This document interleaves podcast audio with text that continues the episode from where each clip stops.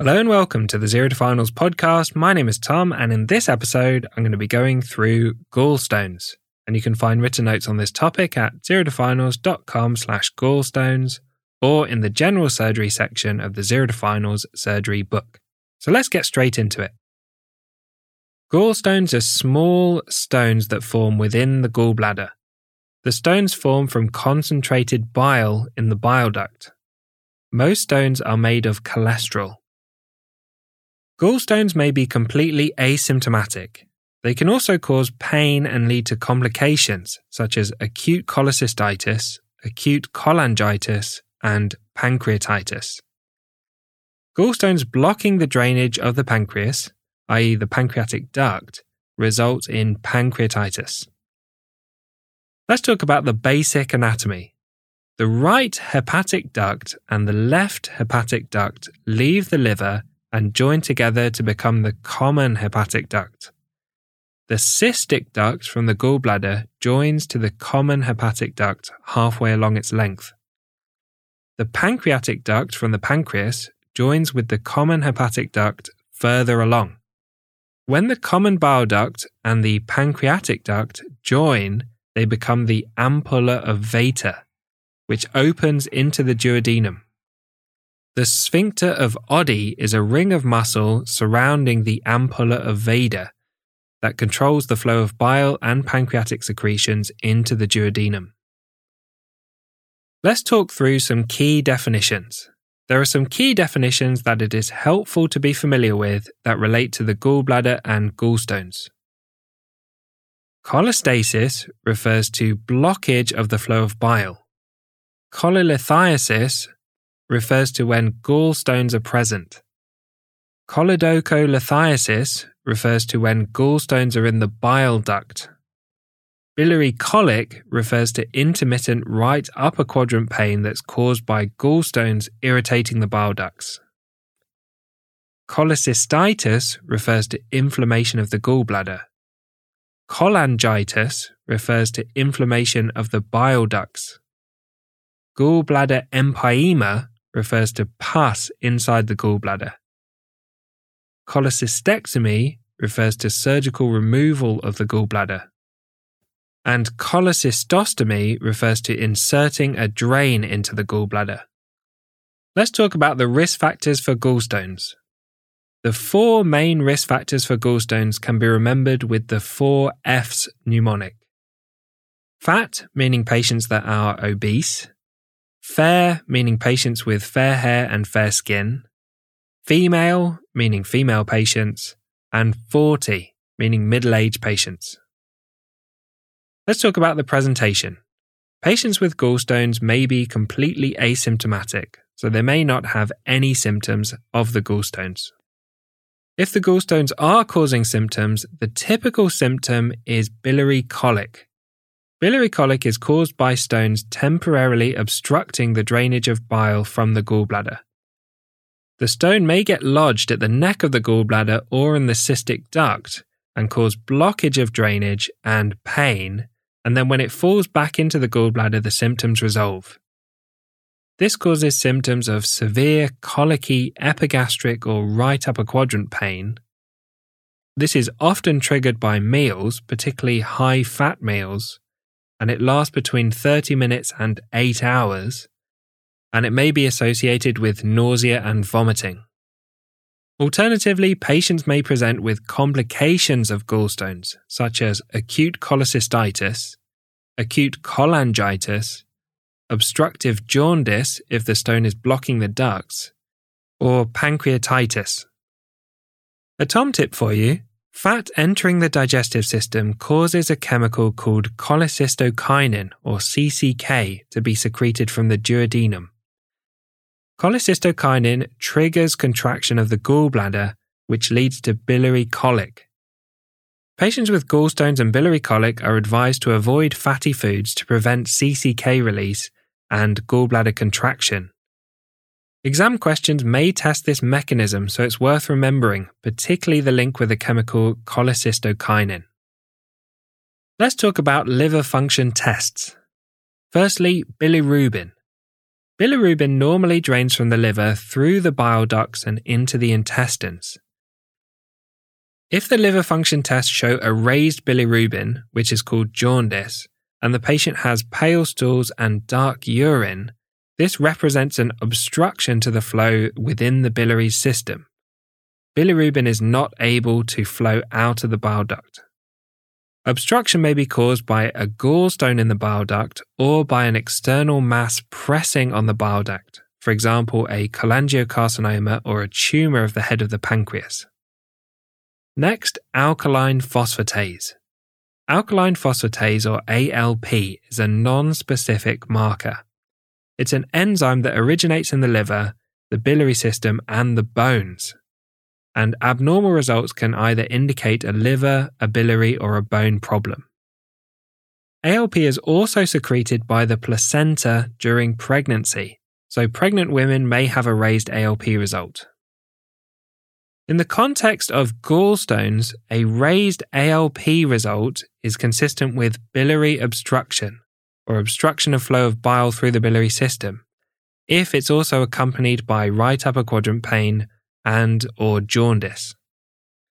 A raised alkaline phosphatase can also be caused by liver or bone malignancy, primary biliary cirrhosis, Paget's disease of the bone, and many other things.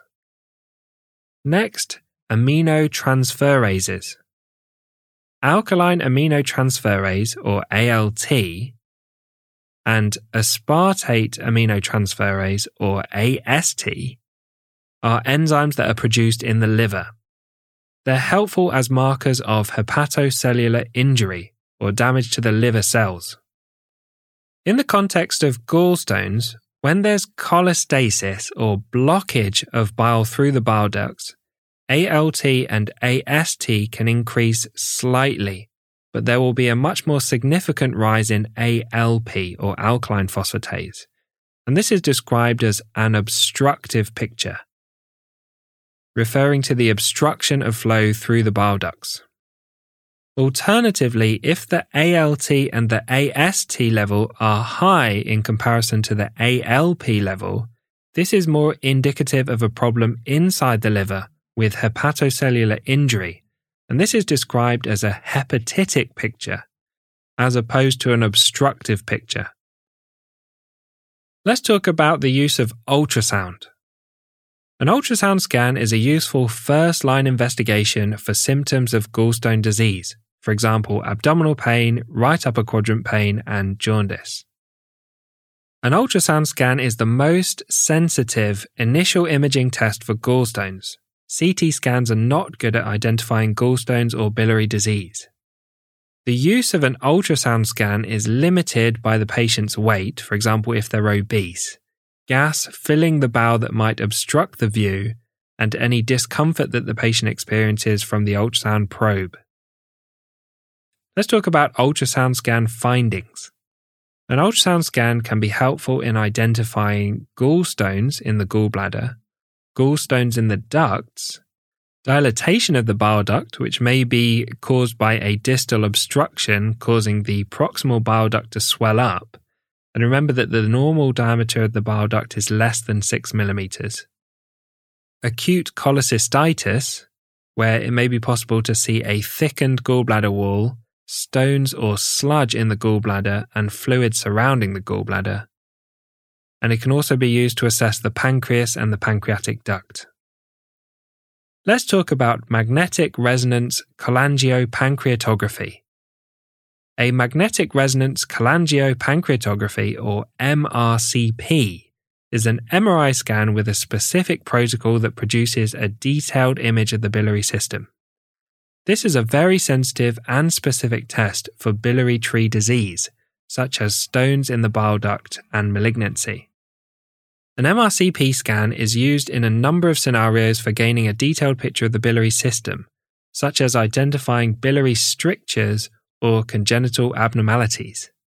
With gallstones disease, MRCP is typically used to investigate further if the ultrasound scan does not show stones in the bile duct, but there is bile duct dilatation or raised bilirubin, which suggests an obstruction in the bile duct. The MRCP scan will give a detailed view showing where the obstruction is in the bile duct. Next, let's talk about endoscopic retrograde cholangiopancreatography. An endoscopic retrograde cholangiopancreatography, or ERCP, involves inserting an endoscope down the esophagus, past the stomach, to the duodenum, and the opening of the common bile duct, or the sphincter of Oddi. This gives the operator access to the biliary system. The main indication for ERCP is to clear stones that are blocking the bile ducts. An ERCP procedure allows the operator to inject contrast and take X rays to visualize the biliary system and diagnose pathology, for example, stones or strictures in the bile duct. Perform a sphincterotomy procedure, which involves making a cut in the sphincter of Oddi if the sphincter is dysfunctional and blocking the flow of bile. Clear stones from the ducts, Insert stents to improve the bile duct drainage, for example, if there's strictures or tumours. And take biopsies from tumours in the local area, for example, cholangiocarcinomas or pancreatic tumours.